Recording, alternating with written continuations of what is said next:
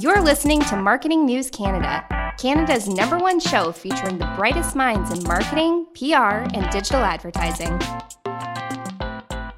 Welcome to another episode of Marketing News Canada. I'm your host today, Cheryl, and I am so excited to introduce to you our guest today, Jyll Saskin Gales. Jyll is a marketing consultant, coach, and teacher. She advises business owners across industries helping them get the best ROI for their marketing. She has taught at Harvard Business School, Google for Startups, Jelly Academy, and more. Jyll, thank you so much for being here today. Thanks for having me, Cheryl. I'm super pumped to dive into one of our main topics today, and that is Google Performance Max campaigns. I'm sure many advertisers have seen this new campaign option pop up and even began running one. For those who are unfamiliar with Performance Max campaigns, it is a new goal based campaign type that allows you to run ads across all of Google's channels within your one campaign.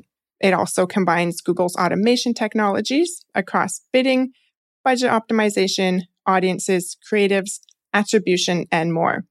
So, Jyll, from your experience, when would you suggest using a performance max campaign and when would you suggest against it? I would suggest that advertisers try a Google Ads Performance Max campaign if they have a few key things in place. First, you have to have excellent conversion tracking in place. I know that's something many small business owners don't have. And what I mean by excellent conversion tracking is if you're an e commerce business, you want to be able to track purchases, of course, but ideally also micro conversions like add to cart or starting checkout.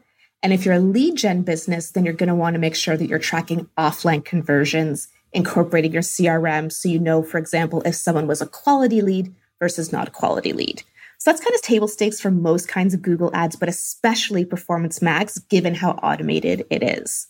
After that, my general recommendations for Performance Max are to be able to spend at least $50 a day on the Performance Max campaign for at least a month. And you also need to have really great creative assets because Performance Max runs across search, display, discovery, YouTube, you need to have lots of headlines and descriptions, lots of images, lots of videos. And I know that not all businesses are ready to go with that. So the creative element there is going to be absolutely key or killer to your success or lack thereof. Thank you so much for that answer. That is quite a large budget for those who may not actually have it. If they don't have that budget for Performance Max campaigns, would you recommend trying out Discover ads or a different ad type? Usually, when people are just getting started with Google Ads, search is a great place to start. Of course, it's the bread and butter. If you're an e commerce business, I would recommend starting with shopping as well, or if you can only afford one or the other, search or shopping. Discovery is probably my third favorite campaign type. For those who aren't familiar, Discovery is similar to a display campaign, but it only shows ads on Google owned properties. So a Discovery campaign will only show ads on YouTube. That's image ads on YouTube for now, though they are adding video to Discovery. It'll show ads in Gmail. It's the only way to show ads in Gmail. And then it'll show ads in the Discover feed, which is like the news feed on Android phones and in the Google app. So that can be a great way to kind of get your feet wet with some more image based and outreach based tactics. And if you aren't able to spend at least $50 a day, that's okay for Google Ads. Just in my experience, it's not okay for Performance Max, given how much data it needs to optimize and learn. If you're running a search campaign or a shopping campaign, I recommend at least $20 a day. With a discovery campaign, I'd also recommend, again, these are bare minimum budgets of $20 a day. Maybe if you're doing something super niche or just remarketing, you could get away with more 10 to $15 a day on discovery. Awesome. Thank you. I do have a question that's not on my list. So once someone's run Performance Max for maybe a month, two months at the $50 a day, would you suggest they're able to decrease that budget based on the data that they've been able to collect? If they're seeing really great results from Performance Max and they're not able to spend the same amount anymore, then they could decrease the budget because at that time the campaign has already learned and knows like who's going to convert and who's not. But if you are going to make a budget change, I recommend moving it in 25% increments only. So I wouldn't move from $50 a day to 25 a day. I'd move down to $40 a day, give it a week or two, see how it goes and go down further. And then you may also need to change your bid strategy. If you're on a maximize conversions or maximize conversion value bid strategy, and changing your budget is effectively changing your bids. So you may see some performance swings with that. If you do have a target CPA or target ROAS, It's a little safer to make those bigger budget changes. But again, it's the rare business that's going to have a CPA that's less than $50 consistently. So you always want to make sure if you have a target CPA that your daily budget at least equals your CPA. If you're working on a target ROAS, you're actually going to want a budget that's at least three times your CPA. Okay, that's great information. For that 25% increments, is that so it doesn't go back into a learning phase? Yeah, we don't have a quote unquote learning phase in Google the same way that Facebook ads do. I know in Facebook ads, like, ah, I don't want to throw it back into learning phase.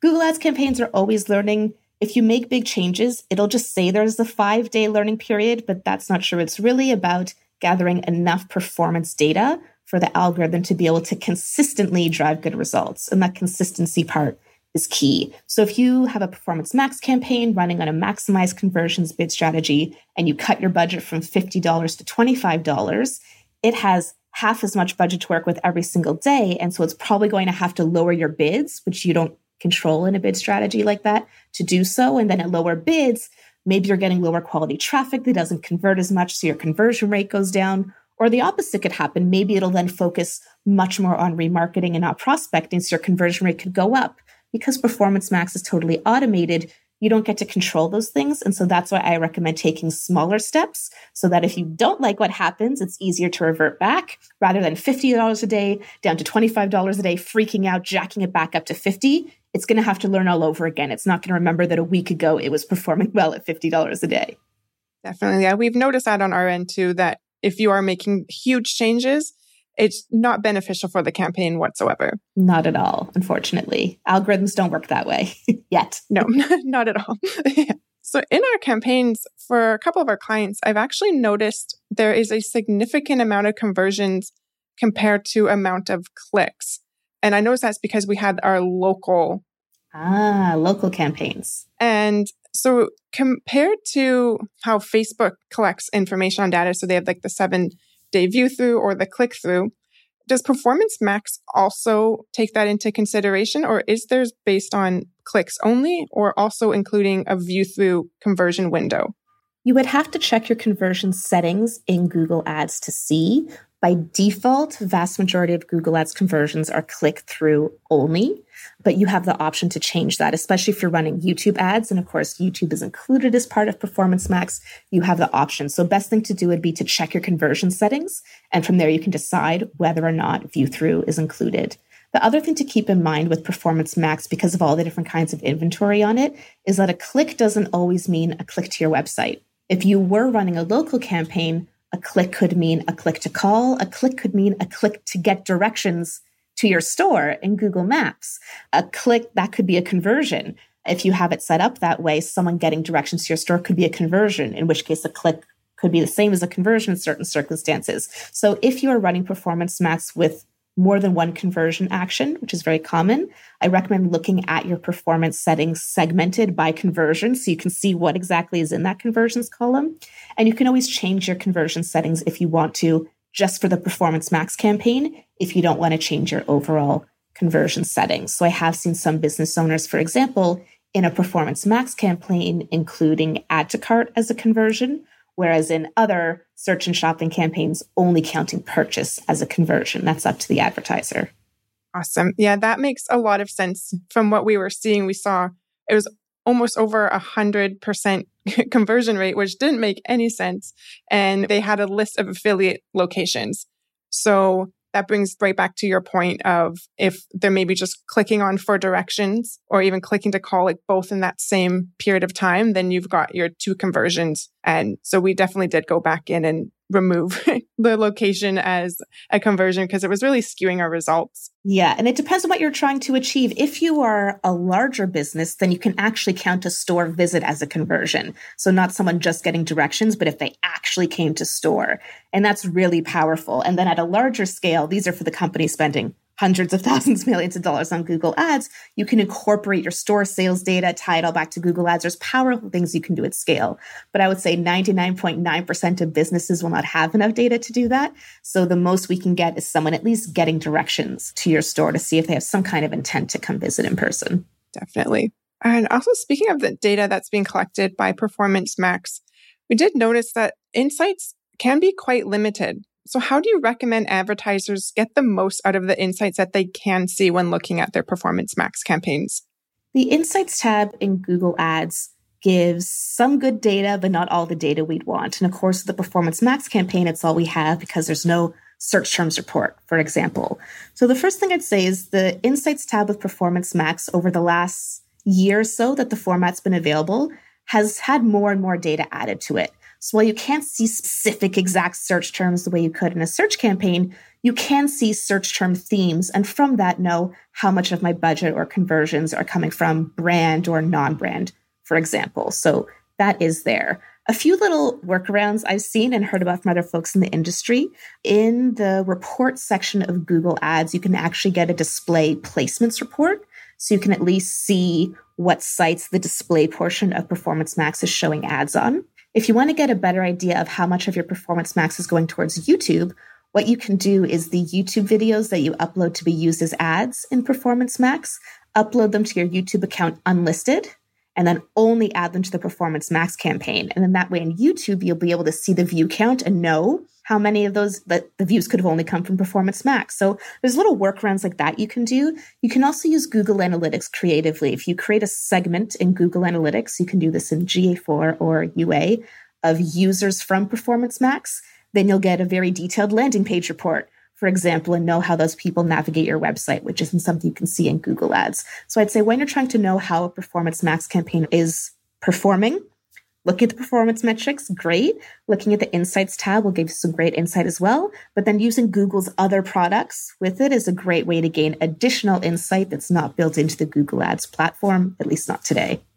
Yes, absolutely. Combining those two platforms, you got Google Ads and your analytics, those are great ways to see how those specific users are performing, especially when there are maybe some limited insights in one of the platforms, you are able to kind of merge over and look at how those users are behaving, how they're converting, etc. I especially like looking at the user view because Performance Max can be used for a lot of prospecting. And so if someone's first touch point is with Performance Max, it may not be, you know, the last thing they do before converting. And depending on your attribution, it may not count. So I do like when I create that segment in Google Analytics to do a segment based on users and not just, you know, did the session include a performance max click? So in those insights, you mentioned how you can see themes of those search terms. How do you recommend going about avoiding cannibalism of branded search terms? This is, I would say, the number one complaint about Performance Max is that it includes brand. It will cannibalize your brand. Absolutely. So there's a few things you can do. First is you can say, if my goal is to really simplify my Google Ads account and eventually just have a Performance Max campaign, it doesn't matter. I will say that is not a mentality most marketers will adopt, but I have to put it out there as an option. If you really want to exclude brand, there is a new option in Performance Max. You can apply account level exclusions. You could exclude your brand from your whole account, and then it wouldn't happen in Performance Max. But failing that, at least as of right now, if you want to add negative keywords to a Performance Max campaign, you have to reach out to Google to do so. Previously, you had to have an actual Google rep to talk to. But one of my coaching clients last week actually just like typed in the chat within Google Ads to some random person who worked at Google and asked for negative keywords to be added, and they were able to do it for her. So that's an anecdote. That's not an official policy I've heard. But if you do want to make sure that your Performance Max doesn't show on branded terms, you want to come up with a list of all your brand keywords, misspellings, and all that kind of stuff. And if you don't have a Google rep to ask, then just call the 1 800 number, use the chat with us within Google Ads, and ask for them to be added as performance max negatives. And that can work. That's a great little tip on a workaround for that. Yes, it's a benefit to working as a coach. I get to meet with a lot of different Google Ads practitioners, small business owners, and marketers, and kind of share best practices among them. So it's fun to get to share these little tidbits. At Parker, our purpose is simple. We want to make the world a better place by working more efficiently, by using more sustainable practices, by developing better technologies, we keep moving forward. With each new idea, innovation, and partnership, we're one step closer to fulfilling our purpose every single day. To find out more, visit parker.com/purpose. Parker, engineering your success. As humans, we're naturally driven by the search for better. But when it comes to hiring, the best way to search for a candidate isn't to search at all. Don't search, match with Indeed. When I was looking to hire someone, it was so slow and overwhelming. I wish I had used Indeed. If you need to hire, you need Indeed. Indeed is your matching and hiring platform with over 350 million global monthly visitors, according to Indeed data, and a matching engine that helps you find quality candidates fast. Ditch the busy work. Use Indeed for scheduling, screening, and messaging so you can connect with candidates faster. And Indeed doesn't just help you hire faster. 93% of employers agree Indeed delivers the highest quality matches compared to other job sites according to a recent Indeed survey. And listeners of this show will get a $75 sponsored job credit to get your jobs more visibility at Indeed.com slash podcast. That's Indeed.com slash podcast. Terms and conditions apply. As people start to also utilize these little tidbits, do you think that Google will hopefully at some point just add that into an option in the Performance Max campaign? I hope that they will, but I do not think that they will. And the reason I say that, you know, having worked at Google, I think I understand the Google mentality and the Google Kool Aid quite well. Yeah. And there really is this mentality of Google like automation is the way, machine learning is best. And that if humans just like back off and give the machines a little time to learn, then they will learn.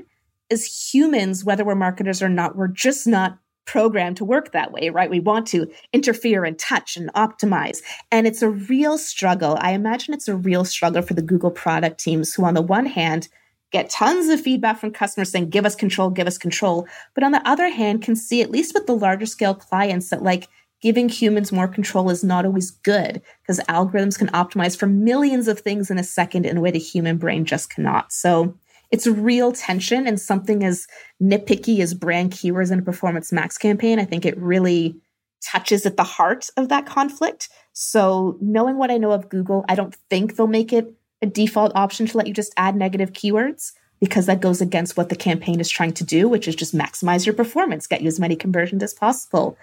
But I really empathize with the fact that advertisers want that. And I mean, as an advertiser, of course, I want that ability as well. Definitely. And the performance max campaign types, like you said, they use a lot of machine learning, as well as when you're creating audience signals, they're using a lot of data. But how do you think now a cookieless future is going to impact this new performance campaign? Is the cookieless future really happening though?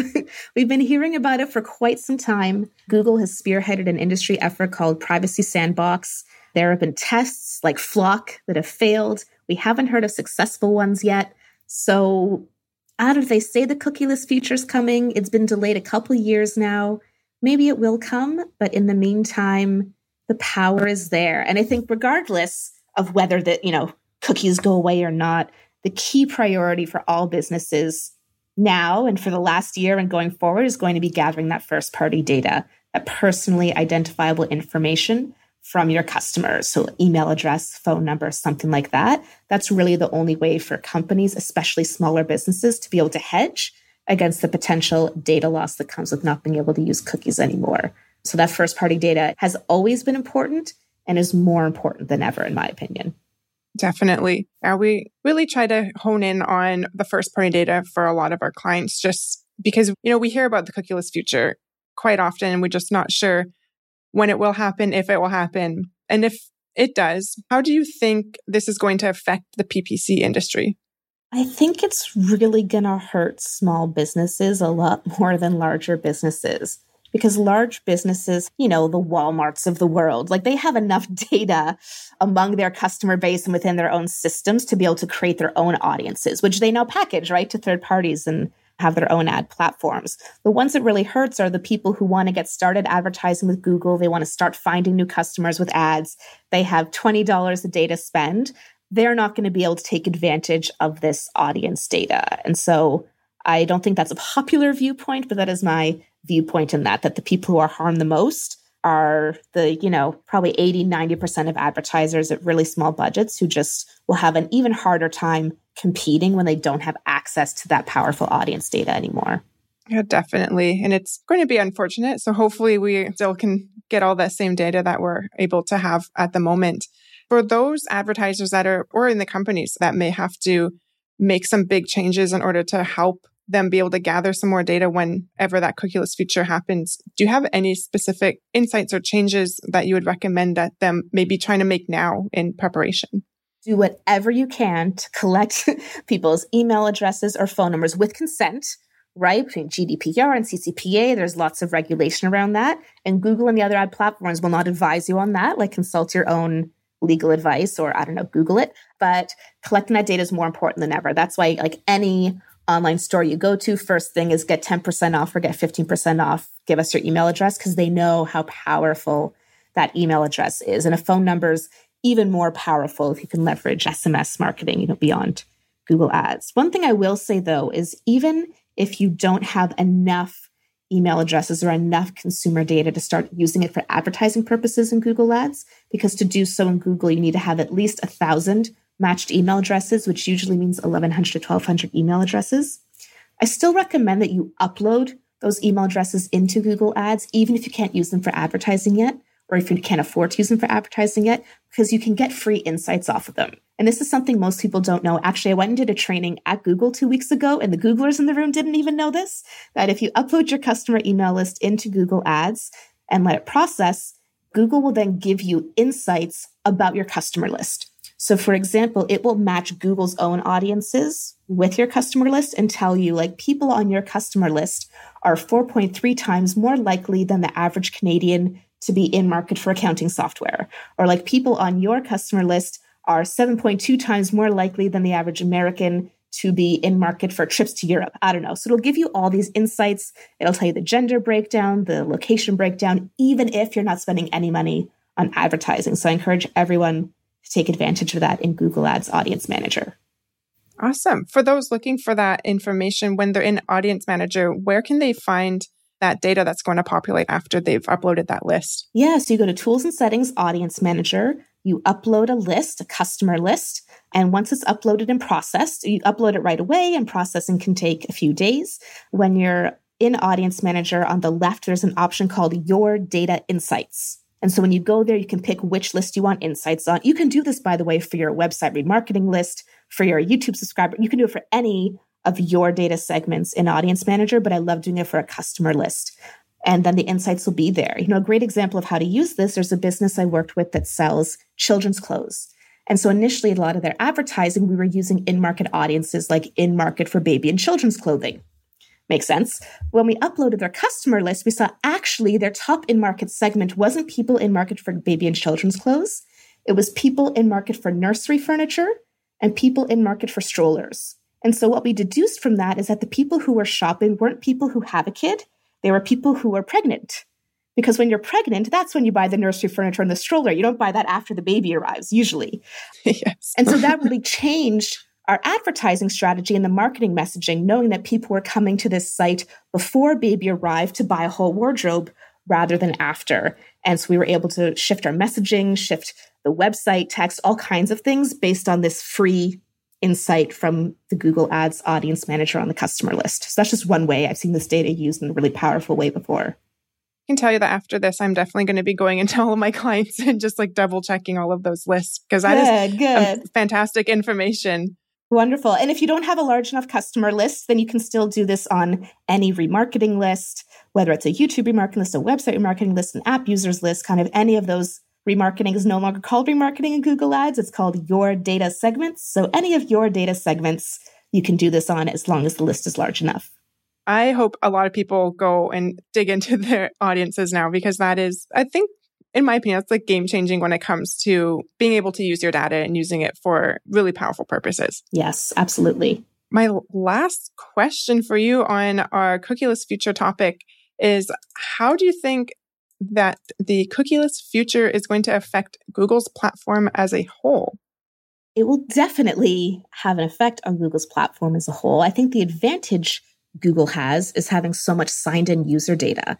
So whether you have a Gmail account, a YouTube account, an Android phone, and on and on and on. There are many people who are logged into Google. And when you're a signed in user, Google is not reliant on cookies to gather information about you, right? Because you're signed in, it knows who you are. That's an advantage that many other businesses do not have. Though, of course, Google's not the only one to have this. So that's why I think Google's business compared to others in the industry is quite well protected. In my personal opinion, I think that's why Facebook was so impacted by a lot of these iOS changes. While, of course, many of us are logged into kind of Facebook or Instagram at any given time, they don't have the same kind of access to our phones and our web browsing in the same way and have already lost a lot of that data just because of Apple's privacy changes. Of course, we call it Apple's privacy changes. Apple's building their own ad platform. So, not just about user privacy, but different conversation for yeah, a different, different day. Yeah, so I don't know, you know, what those changes will look like exactly.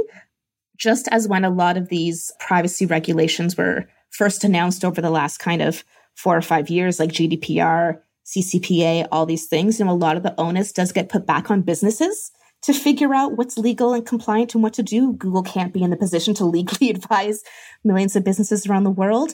And so I think that's going to become more complicated. You know, Google's platform may change a bit, but there will be more onus on advertisers and business owners to manage their data in a privacy safe, regulatory compliant way. And that's going to be challenging from a time and money perspective, I think.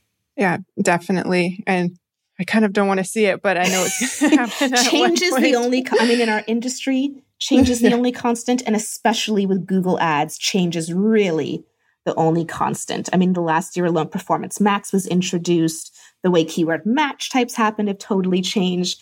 Ads completely changed from ETAs to RSAs. Just a few weeks ago, extensions are now asked. Like every week, there's a new change in Google Ads. And so we just got to roll with it and try to embrace it and figure out how to make it work for us rather than burying our heads in the sand and protesting it. Exactly. There's never a dull moment as a digital marketer. That is definitely for sure. yeah. Oh, awesome. Jyll, thank you so much for joining me today. If people want to find you on social media, because you always have such amazing tips, tricks, and everything Google, and keep up to date with anything else that you have to offer, uh, where can they find you? Yeah, so on TikTok, Instagram, and YouTube, I'm the Google Pro, and I share tips about Google Ads and free Google tools like Google Business Profile and Google Merchant Center. And if people are looking for more Google Ads specific content, then you can find me on Twitter at Jyll Saskin Gales. And I'd love to chat with you in any of those places. Awesome. Thank you. And thanks again so much for joining me. I know I'm definitely already following you on probably all the channels that I can. and I would highly recommend it for anyone who isn't at the moment. So, again, thank you for being part of this podcast today. It was great having you, and we'll see you all next time. Thanks for listening to Marketing News Canada. For more episodes and other great stories from Canadian marketers, visit marketingnewscanada.com. All episodes are recorded in the Jelly Marketing Studio thanks to our producer, Chris Penner, and editors Travis Jeffers and The Podfather. Enjoy all your favorite sports like never before at BetMGM. Sign up using code CHAMPION and receive up to $1,500 back in bonus bets if you don't win your first bet. When you register with BetMGM, you'll get instant access to a variety of parlay selection features, live betting options, and the best daily promotions in the business. And with BetMGM at your fingertips, every play and every game matters more than ever. Remember to use code CHAMPION and receive up to $1,500 back in bonus bets if you don't win your first bet. Place your money line, prop, or parlay bets with the king of sportsbooks today. BetMGM and GameSense remind you to play responsibly. See BetMGM.com for terms. 21 plus only, Virginia only. New customer offer, subject to eligibility requirements. Rewards are non withdrawable bonus bets that expire in seven days. Gambling problem? Call 1 800 Gambler. Promotion, promotional offer not available in Washington, D.C. At Parker, our purpose is simple. We want to make the world a better place by working more efficiently, by using more sustainable practices, by developing better technologies. We keep moving forward. With each new idea, innovation, and partnership, we're one step closer to fulfilling our purpose every single day. To find out more, visit parker.com/purpose. Parker, engineering your success.